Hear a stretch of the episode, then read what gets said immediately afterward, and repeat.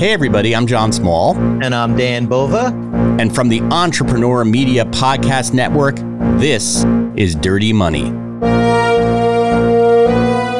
Investigators have called it one of the biggest corruption cases ever. You're one of the greatest con men of all time. You're the daddy of them all. But what does it take to be a good con man? I'm not guilty. You're the one who's guilty.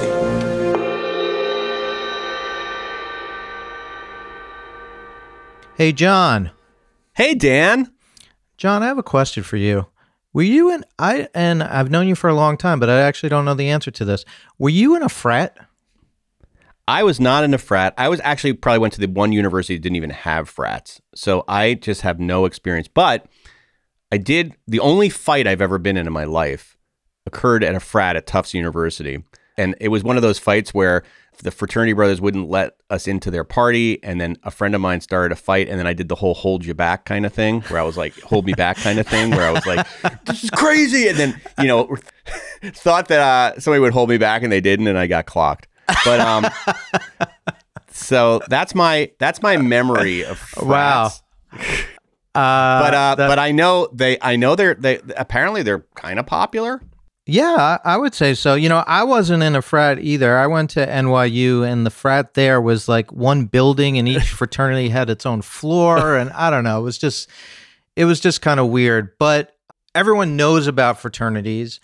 Not everyone, as many people as you think, might have actually been in them. And in fact, I'm gonna cite you uh, a statistic. Oh, I love when you came, do statistics. Oh, you, I know you love this. Uh, so this came from a uh, Cornell Greek Life website, which has since uh, disappeared, but at one point it stated, and I quote: "While two percent of America's population." Well, only 2% of America's population is involved in fraternities, 80% of Fortune 500 executives, 76% of U.S. senators and congressmen, 85% of Supreme Court justices, and all wow. but two presidents since 1825 have been fraternity men. John, maybe we should have been in a frat. yes, that was the problem. Well, so I don't I don't read Greek life websites in my leisure time. I actually read this in a great new true crime book called Among the Bros by journalist Max Marshall. We are going to be cool. joined by Max in just a minute, but let me tell you a quick overview of what the book is about. Uh, it delves into the 2016 bust of five College of Charleston Kappa Alpha fraternity members and three of their friends who are part of a multi million dollar narcotics network. Whoa. And if that doesn't sound dirty enough, these arrests came as a result of an investigation into the murder of a former student who was the son of a luxury real estate developer. This thing is super twisted and crazy. It is not Animal House. This isn't old school. Uh, this is some real bad business. So I'm going to start, I'm going to stop summarizing and let's bring in the guy who can tell us this story and tell us the kind of amazing story of how he even wrote this book. Uh, the author of Among the Bros, Max Marshall. Max, welcome. Max. Hold me back. Yeah, hold me back. hold me back. hold him back. yeah.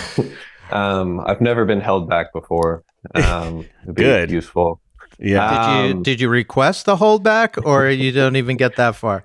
no, I've never even gotten that far. Yeah, I guess my friends, yeah, they're just they always stand beyond arm's length away, so they couldn't, yeah. even, couldn't even, offer. But the but the next question is, were you ever in a frat? I was. Yeah, I was. Uh, I at Columbia was kind of a similar energy to NYU, where it was sort of like, why join a fraternity in New York? But I I did, and I think part of it is just unconsciously I was sort of programmed to do that. Like I went to an all boys school in Dallas and of like my you know, my 15 friends of high school, 14 of them joined frats. My dad was in a fraternity, my mom was in a sorority, my aunts and uncles were in Greek life. So I guess I, I didn't stand a chance. Yeah, yeah, yeah. yeah. no one was holding you back from that. But exactly. Um, so this book, I mean, it's it's really it, it reads like a crime novel. It's it's just it's it's such a great book. So I kind of want to talk to you in, in, two avenues of uh, you know what the story is about. but also just you know the way you wrote it and the way you went again uh, uh, about researching it. And I think maybe a good way to start with that is just to say, you know, what what made you want to write this book? How did you how did this story come into your life? Sure. So yeah, I was in college at the same time as basically all the guys in this story from 2012 to 2016. And when I was in college, I saw a pretty shocking amount of Xanax. I, you know, when I showed up to college, I thought Xanax was something that parents took for international flights, but in fact, Yeah. it's an incredibly common party drug. Um, it mixes well with all sorts of things, and uh, most commonly, I mean, you could take it with like cocaine, you know, ease the paranoia. Hmm. People would mix it with weed to get twice as high, but the main thing is like you would have it with five or six natty lights and blackout, as if you had had 15 beers. Whoa. And uh, apparently, this wasn't the case for every generation, but for kids when I was in school, that was often the goal. And Xanax made that goal very easy. Also, the hangover wasn't as bad. And yeah, it was just this incredibly common party drug. But of course, I also didn't know um, when I got to college that's one of two drugs that's so addictive you can die from withdrawals.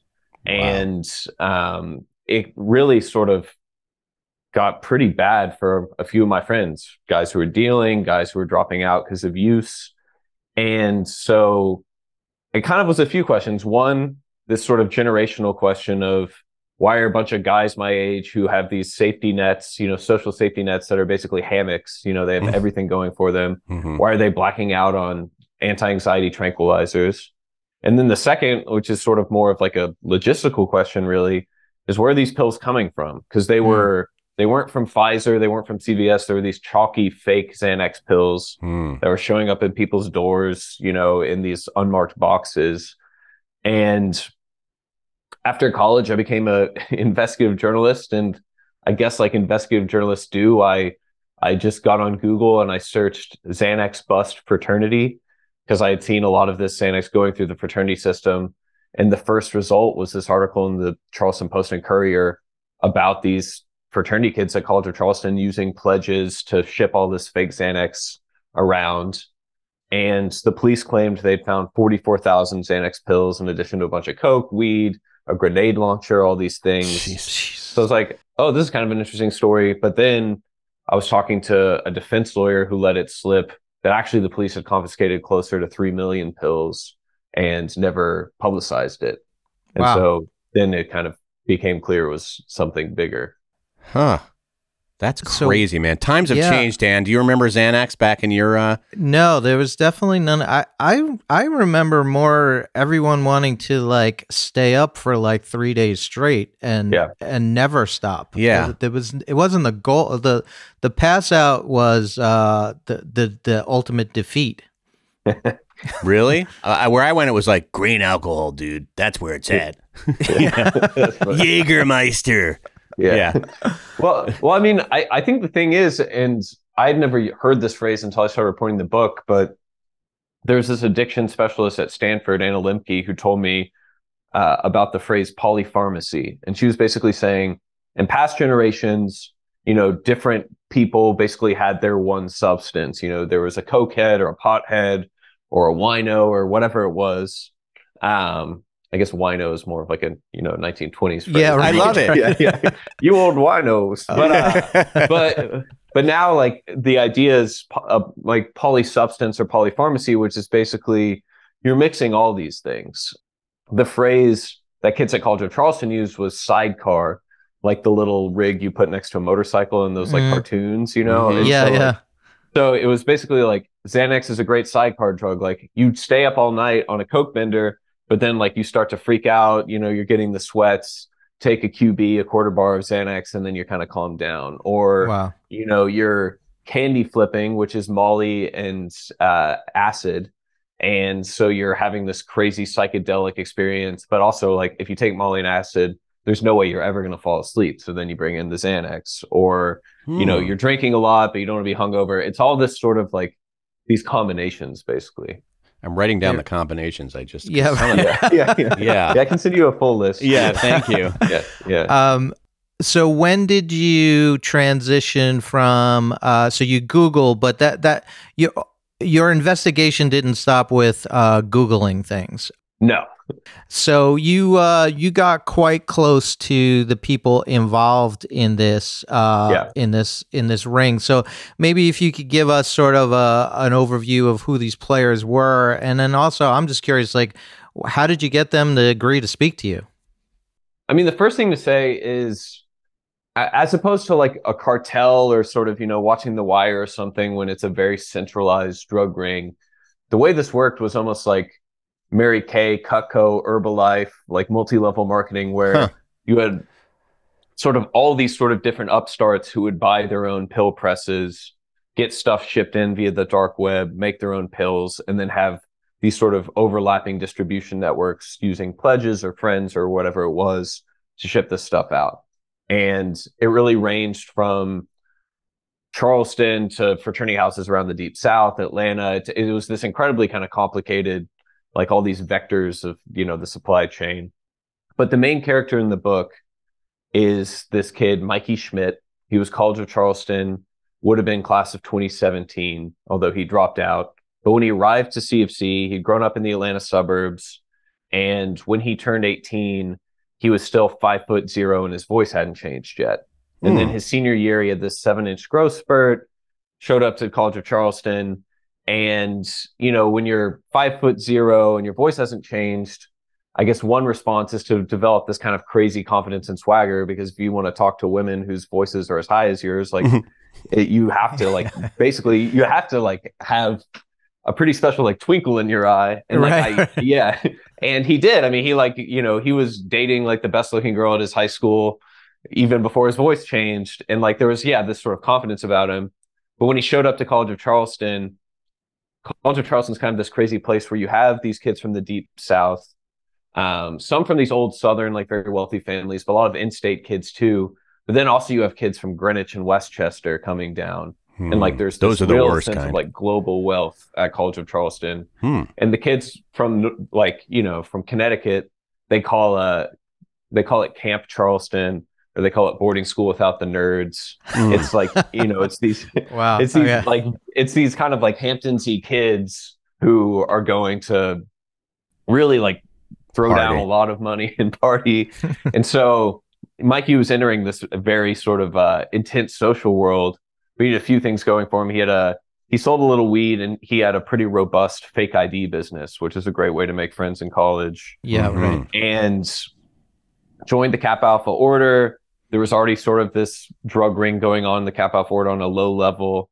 But by the time he dropped out, moved back to Atlanta, within a few years, he was uh, involved in the Atlanta rap scene, uh, and he was bringing cartel grade cocaine from Mexico via Atlanta to fraternity houses around the southeast, and then getting these Xanax pills that were coming over from China via the dark web, being pressed out in these pill presses and beach houses outside Charleston, hundreds of thousands of pills. Um, and then those were sent around the South. And so basically you had this like cycle of cocaine from Atlanta, pills from Charleston, and then these fraternity houses all over. What do you mean pressed out? Just a little bit of the science. So what happens? They, they, they get because I read a little bit about fentanyl and how we all know kind of how that's coming from China and Mexico. Sure. All. What did they do? Like, did they get it? How did they make pills out of what they were getting from China? So yeah, the the the biggest change I think's ever happened to college drug dealing is the invent like the dark web. Mm. Before the dark web, if you wanted to be a college drug dealer, you know, you had to quote unquote go to the other side of the tracks and find some guy who's connected to a gang or a cartel source. And like, you know, that's every parent's nightmare. And like the, there's always the scary stories of, you know, the Sigma Nu who crosses the river and ends up, you know, in trouble. But because of the dark web, like you wouldn't have to leave the safety of campus Wi-Fi and you could just get this stuff shipped. So what these guys would do is they would get alprazolam powder shipped from these southern Chinese labs through this guy in Quebec, who would then basically smuggle alprazolam powder, which is the active ingredient in Xanax, into printer cartridges. The printer cartridges would cross the Canadian border, end up at these beach houses outside Charleston. These guys would rent a beach house basically every month, a different one. So they would move the pill press around. And they had this industrial pill press, the same stuff that's used to make actual, you know, Pfizer, you know, drugs. And they would run it through this pill press, make hundreds of thousands of pills a month with their own sort of blend of al- alprazolam and then non-active ingredients. And then they would ship some of it out again over the dark web now that it was in pill form, or they would use these pledges or these guys to sort of drive it around the South as well. And the guy who's running this pill press was a guy named Eric Hughes, and he was actually the first person in history to have his Bitcoin seized by the DEA. And so these guys were, Wow. you know, very early adapters um, or adopters. I guess Adopter. either word works. Yeah, they adapted and adopted. Yeah, yeah. But all that's to say is, yeah, that's kind of the the supply chain on the the pill side. And did they um did this operate like a well-oiled machine? I mean, were there busts? Did the stuff oh, did stuff always come over the border with with no no questions asked? How, how did that work? Yeah, I mean, I think one of the reasons these guys got into Xanax, besides the fact is that the demand was just massive, is it's a Schedule Four drug, so um, there's no trafficking charge on the books in Charleston. You could get caught with three million pills or three thousand pills. It's the same possession with intent to distribute charge. It's also odorless and very lightweight.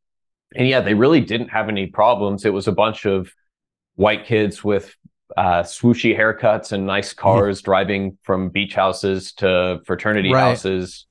And, you know, especially on the campus level, you're mostly talking about, you know, campus cops with golf carts and flashlights. Right. And so it ran very, very smoothly until about 2015. I think word got out in sort of the other side of Charleston how much money these guys were making. And then a few guys who were more involved in like the more violent side of the drug trade robbed a few, few of these guys. Cause like, I mean, these guys are so uh, not ready to be robbed that one of them got tied to a chair, beaten with a gun. A Jimmy Whoa. John's delivery guy came to deliver him a sandwich. That guy got beaten, beaten up until he needed facial reconstruction surgery. And then those guys were looking for all these pills. And this College of Charleston guy, after the robbers went away, he called the police to try Oh. to get, yeah. And because, you know, he was used to the police working for him. But then, of Yeah. course, they came, they're like, well, Mm. what were they looking for? He's like, and uh, he admitted he was like, "Oh yeah, I have a safe de- safety deposit box at a bank with you know, a, you know whatever it was, like sixty thousand dollars in it." So the police co- confiscated that. Jeez. But but yeah, basically it ran very smoothly until Patrick Moffly was murdered um, during spring break 2016. so yeah, talk to us about that murder. So yeah, li- like you said, he was the son of a, a prominent real estate developer. His mom ran for Congress, was on the school board in Charleston, very like prominent South Carolina family. And he was involved in this drug ring. He was like kind of this. I, I found out, you know, the chapter 11 is like an oral history of Patrick Moffly's life. He was this sort of legendary figure in Charleston for like these massive parties he would throw and the fights he would get in. No one was holding him back. Like he would, he would knock people's teeth out and like he was this kind of crazy figure and like this womanizer. But all that's to say is on the first Friday of spring break in 2016, police came to his house a block from campus and found him lying on the floor with a bullet wound in his chest. He was holding Chipotle napkins to the bullet hole, and his body was surrounded by hundreds of these fake chalky Xanax pills. Hmm. And because of how close it was to campus and because of who his family was, all of a sudden the police got very interested in sort of, wait a minute, why, you know, why is this kid from this family, why is he surrounded by all these fake Xanax pills? Yeah. And then at his house, they found a lease agreement to this stash house down the street. Um, and from there, the DEA got involved, the FBI got involved, the Postal Service. Something I didn't know going into this, but uh, one DEA agent told me that the, the U.S. Postal Service is the biggest tru- drug trafficker by volume in the Hmm. world because it's it's so easy to ship drugs via the Right. mail Wow. they have they have no you know there's so much going through the mail every day they have no hope of you know searching or regulating Yeah, right. it. um and also i guess there's it's a felony to go through someone tamper with someone's federal mail and so like you know it, you can even be like you feel a little protected that way but anyway they all got involved all these kids started wearing wires on each other and kind of betraying each other and that's how the dominoes started to fall um but then, of course, in the end, um, only one character, Mikey Schmidt, is actually in prison. Most of them got away with it. So they all Do you think he got a raw deal? Well, I mean, you know, compared to other guys who were accused of uh, the weight that he was accused of selling, you know, on a national scale or even in Charleston, he didn't get a raw deal. But compared to all the other guys in the drug ring, he's the only one in in jail. And so, yeah, he definitely, and you know, his best friend wore a wire on him in the fraternity, and so yeah, he definitely, I think, rightfully feels pretty betrayed. And then he was kind of the one guy who wouldn't re- like flip on others I wonder if he changed his name to Mikey so he wouldn't be confused with the mustached Philadelphia third Uh, Phillies Schmidt. third baseman Mike Schmidt. Which It's possible. That would Yeah. be a good call. Hi, I'm Robert Tuchman and I host Entrepreneurs How Success Happens podcast. Each show I get to interview a successful entrepreneur. Many have built some of the biggest brands in the world like Lululemon, Warby Parker, Patron, and Drybar. But here is the part I love because after doing hundreds of episodes, I've noticed regardless of one's success, we rarely get to hear about all of the challenges they faced and overcame to get there. They all had to pick themselves up off the mat at one time or another. I love hearing their stories and how these people we find incredibly successful today are really just like you and me. They all faced difficulties, but they all kept going and got through them. On How Success Happens, we dive deep to find out how they overcame these issues and what was it that drove each of them to keep going and never quit? Because let me tell you, they all face difficult times. It's a great podcast if you want to learn from the best while inspiring yourself. a lot of the things that you said, including the you know the the, the kid calling the cops after you know his uh, stash was robbed, kind of a big theme in your book about like why would these kids put themselves in this position, and you know you write a lot about how it's because they just and you spoke about this briefly, but this this safety net like Yeah. nothing bad could ever really happen to them or they they had that feeling so they kind of operate in this like lunatic universe not thinking there will ever be any consequences Yeah, I mean, it's almost it's like you're like wearing like the suit of the Michelin Man or something. It's like nothing can hurt you, or it's Yeah. like you know, like the the car in that uh, Tarantino movie Death Proof, where like yeah the the like the driver's seat is so protected that like you can do whatever you want. Somebody in the passenger seat's going to die. Somebody in the other car is going to die. But You can do Right. whatever. And if you had a car like that, you would drive like a madman. You know, like of course you would. And so, yeah, I mean, I think like if there was one sort of eat your vegetables concept that I had while writing the book, it was like, what's the consequence of a life without consequences? If you can get away with anything, like what will you try to do? And you know, in some ways, they they had a the right read on the situation because even after this drug ring, most of the guys didn't go to prison. One of the fraternities, KA, left campus for four years, but it came back in 2020. And SAE, the other fraternity that was involved with this, never left campus at all. And so, Hmm. like, I think they they're right to say that they're in the sort of death proof driver's seat. have the ka guys uh, invited you back to for any speaking engagements Oh yeah, I would love to come, go to a tailgate or barbecue if they're if they're interested. Um, but no, I mean it's funny. It's, it's like you know a lot of the guys, the older guys who were in it, I think actually were. So, I mean, some obviously don't want the story coming out, and a lot of these guys got away with it, and so of course they don't want the story coming out. But then I think there are also guys who are like, God, that was really out of control, and I'm I'm glad someone yeah wrote about it. Yeah. So now that particular drug ring was busted, but is you know where there's a demand, there's going to be a supply. Definitely. So do you get Yeah. the sense it's still it's still happening, right? But it's just Oh, maybe abso- absolutely. I mean, like three or four years after that bust, there was a bust of basically the same size at UNC and Duke. So, you know, not that far up the road. deep south, man. Um, yeah. And it was the same thing. It was all the same MO. They were using GroupMe. They're like getting stuff shipped from the dark web from like California and then from abroad. They're using pledges. I mean, it was truly the same. And like, it really is the dream set up for a drug dealer, the fraternity system. Cause like, first of all, you have all these wealthy kids, kind of going back to that first quote you read from the Cornell thing, like all these kids from these families with so much money. I was uh, one dealer was telling me it was like it was the dream. I could show up to these mansions and there were 40 customers all in one house. Yeah. And the only police is the campus policeman nearby. All these kids have so much money to spend. They don't even necessarily know the like, you know, the proper price of an eight ball or whatever it is. And and it's all right there. Um, and then if somebody gets in trouble, these kids have good lawyers, and you know the fraternities have their like sort of lobbyists and their insurance people. You know, like there's this entire scaffolding around it. But yeah, all that's to say is the demand is still there. I think the big change, and you hinted at it earlier, is the fentanyl has just gotten way worse. And even since I started reporting the book, there are so many more stories of the sort of one pill kill where somebody will and also another thing that's changed is people get pills on Snapchat now. Like you don't even need the dark web. And so guys will get these pills on Snapchat. There's no way of telling kind of the supply chain that it came from. And yeah, it only takes one pill con- cut with fentanyl. I've seen this, you know, a tragic amount of times as we all have.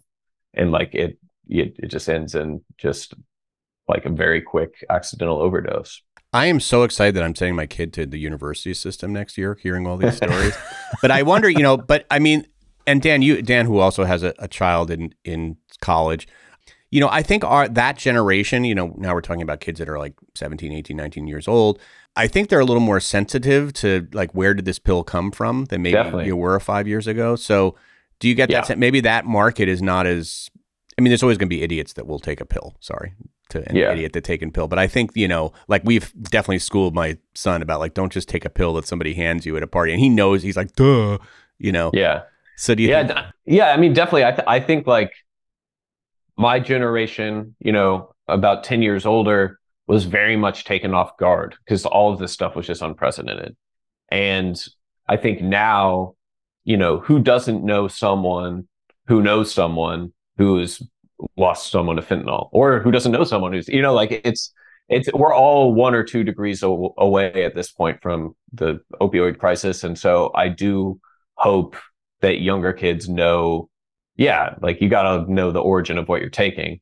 But that having been said, even if Xanax isn't cut with something, it's important to know that it can still be like Yeah. really, really bad news. It's not one pill kills, but it's like it can still ruin your life. it's crazy pretty addictive, quickly. right? Yeah. So one one of the things in, in your book that I was I was surprised about, and maybe I'm I'm just uh, an idiot, but I have assumed that fraternity, be, like you know what we think of as typical fraternity behavior, like uh, the hazing kind of stuff. I had thought that that you know surely had to like chill out because people were getting kicked off campus and you know Yeah. all this bad stuff was happening but you write about some some crazy crazy shit these guys were doing that Yeah, had nothing sure. to do with drugs but just like really like above like what i would ever even dream of having someone else do uh the the the the kiddie hazing. pool vomit thing uh What's that? stay with me for the rest of I don't know if I want to know because it's I'm just eating my breakfast. But what what is that? Um, I believe uh, there are a few kiddie pool style vomit stories that I almost put in the book. I think the one I there was like at Dartmouth there was a slip and slide, but I think the one that I ended up putting in the book was at Duke, and these guys like basically throw up into a kiddie pool full of vomit and then have to keep sort of drinking it and then rethrowing Wow. up into it. that's the um, one Yeah, and then yeah, I mean I talked to a guy who was waterboarded. So so Max, what um what are you working on now? Can you give us a, a hint of uh um what what what new crimes or or are you are you still in the drug beat? What what's what's going on for you? I so yeah, I have a podcast coming out this month with Wondery and Meadowlark. It's part of in Campside. It's a podcast series. It's kind of like their answer to 30 for 30 because Meadowlark was founded by John Skipper, used to be ESPN or the CEO of ESPN. It's called Sports Explain the World. Um, and I'm doing two episodes on this high school basketball imposter who was like this 27 year old street ball legend who had gotten kicked off his high school, college, semi pro teams. And then when Hurricane Harvey happened, decided to re enroll in high school as a 17 year old freshman, Oh scored 40 points a game, and Yeah, and now Wow. wants a mo- movie made out of his life. And Where do you find these stories? that one happened at the high school down the street from where I grew up in Dallas. Okay. So that's how I found that one. But uh, it is a lot of creative Google searches, honestly. but there's talk about doing a Among the Bros movie. I'm talking to Sony has options both the scripted and unscripted rights, so working That's on that a little. Um, and then gonna take out a, a book proposal pretty soon here about a, a Texas oil tycoon. That's all all I'll say. But yeah, Wow. That that that's awesome. Uh, it all sounds great. I hope it all happens so we can uh, so we can check it out. Uh, are you still in touch with Mikey? Uh, or uh, does he send you a Christmas card? How does that go? So yeah, I mean, we were very much in touch for a long time. I guess we didn't really get into when when I started reporting. I thought I wouldn't be able to talk to him because he was the one guy in the the book who was in jail. But then I found out that there's a whole system of black market cell phones in prison, and we, you know, he would have his phone confiscated over and over again. I think the last number in his phone is Mikey Schmidt 15 or something. So yeah, we talked for a long time. Right now, he does not have a phone, so we haven't talked in a minute. But uh, we have talked since the book came out, and yeah, I, I've we'll we'll definitely be staying in touch. Do you get the? Do you in talking to him? Do you sort of understand how he was able to be so successful? Does he have a sort of charisma? Is he a real like entrepreneur? You know, Dan, I always talk about this, but a lot of the people we cover on this show, you know, if they had just put their smarts to good things, you know, they'd probably be very successful. Uh, you know, in the legitimate business world, do you get that sense that he just had? You, do you understand why so many people would kind of follow him off of? the edge of the Absolutely, yeah. I mean, he he has that charisma. He's incredibly emotionally intelligent. Um, he's very like logistically no bullshit, and he, which is very rare, especially in the fraternity world. He was able to sort of fit in and sort of move in like these sort of Atlanta rap circles and these like cartel circles, but also these like very country club stuffy fraternity circles. Um, and so like that's a pretty rare skill because those are very different worlds. Um, and yeah, I mean, when he gets out, he'll still be young and hopefully we'll be able to put all that towards, you know, he definitely has a lot of kind of startup ideas and, and yeah, hopefully, you know, keeping everything on the legal side. Um, I think he could be very successful. But it was funny, like multiple guys, sorry, real quick, in the drug ring told me they're like, yeah, man, like I, I wish I could put this on my resume because, you know, I got everything from, uh, like logistics experience, sales, merchandising, That's you know, hilarious. outsourcing. Like, and I was Yeah. like, yeah, I guess. Yeah. Real entrepreneurs. yeah. Well, what I, what I was going to ask is, did you, in all the people that you talked to, um, you know, painting this world of where people are coming from pretty wealthy backgrounds, and it seems like you know they'll have a soft landing into the job world. Like, do you get the sense that some of these people, like, just sort of, I don't want to say accidentally, but they thought like, oh, this could be kind of cool. Like, they didn't intend to get involved in some criminal enterprise, or did they intend to do that? What do you know what their big motivation was? Because it couldn't have been just money. No, I mean, I think for some guys, it was basically I'm upper middle class at this school surrounded by like very, you know, truly upper class kids, and they're going out seven nights a week, and I want to be able to get bottle service with them. And that kind of guy was not really seeing it as I'm a criminal. There were a lot of guys who really saw themselves as like, oh, I'm just a middleman. And, you know, I'm just holding this for an hour and then I'm selling it to someone else. I get a profit and I'm only dealing with the boys. I would never deal to someone who, you know, like I imagine you what a drug interaction to be. I'm just a middleman. Of course, when you get down to it, basically every drug dealer is a middleman. Uh, but then the guys at the top of the ring, they very much were like they were watching The Wire.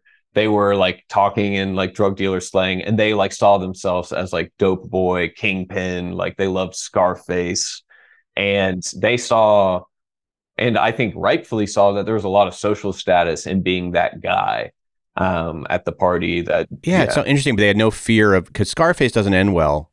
No, Uh, yeah, You know, none of these things ever end well. I mean, I've I've watched every episode, every season of The Wire many times. yeah, There's a certain time when it all comes crashing down. I guess they just didn't think that far ahead or thought that they could.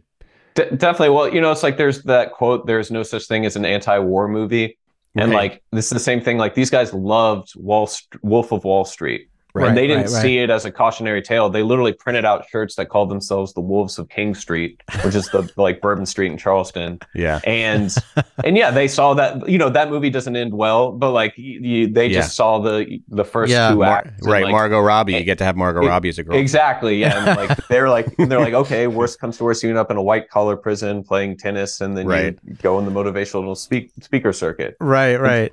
Right. And so like and, and yeah, I think the drug movies it's the same thing. It's like like even if the, you could call Scarface a cautionary tale, but then if you're imagining, you know, Tony Montana sitting in his hot tub with like his, you know, like you're kind of like that's the part you hold on to. Yeah. That's and interesting. yeah, that's certainly the part they imagined. Well, I'm gonna I'm gonna get right on that dark web then. Um, Yeah. make some moves. late. Yeah, yeah, yeah. Yeah. Well, Max, uh, so awesome talking to you. Yeah, And the book again is called Among the Bros. It's it's a great read. Um, besides just the great information, uh, Max, you have a great way of of telling a story, and uh, it's it's a page turner. So, heartily recommend people checking that out. And any other things people should follow? Uh, you on you an X? I uh, Twitter I'm not or- on, I am not on X. If you want to find me, my website's max-marshall.com. You can find my email on there and reach out. But yeah, the book's available Amazon bookstores, Barnes and Noble, audiobook, wherever you get your books. I think there's a weird promo right now on Spotify. If you have Spotify Premium, the audiobook is free. So you Nice. slide Are you there. reading the audio audiobook? No, they they got some some professional in there, Yeah. but uh, but yeah, it was it was he is he is a very rich baritone. I I got to give Um, it to him. Right. That's great. Thank you so much for coming on the show.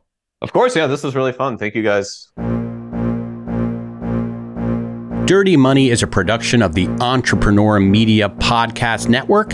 It is produced by Dan Bova and John Small with music by Rich Bova. If you like what you heard, please subscribe and leave us a five star review. Thank you for listening.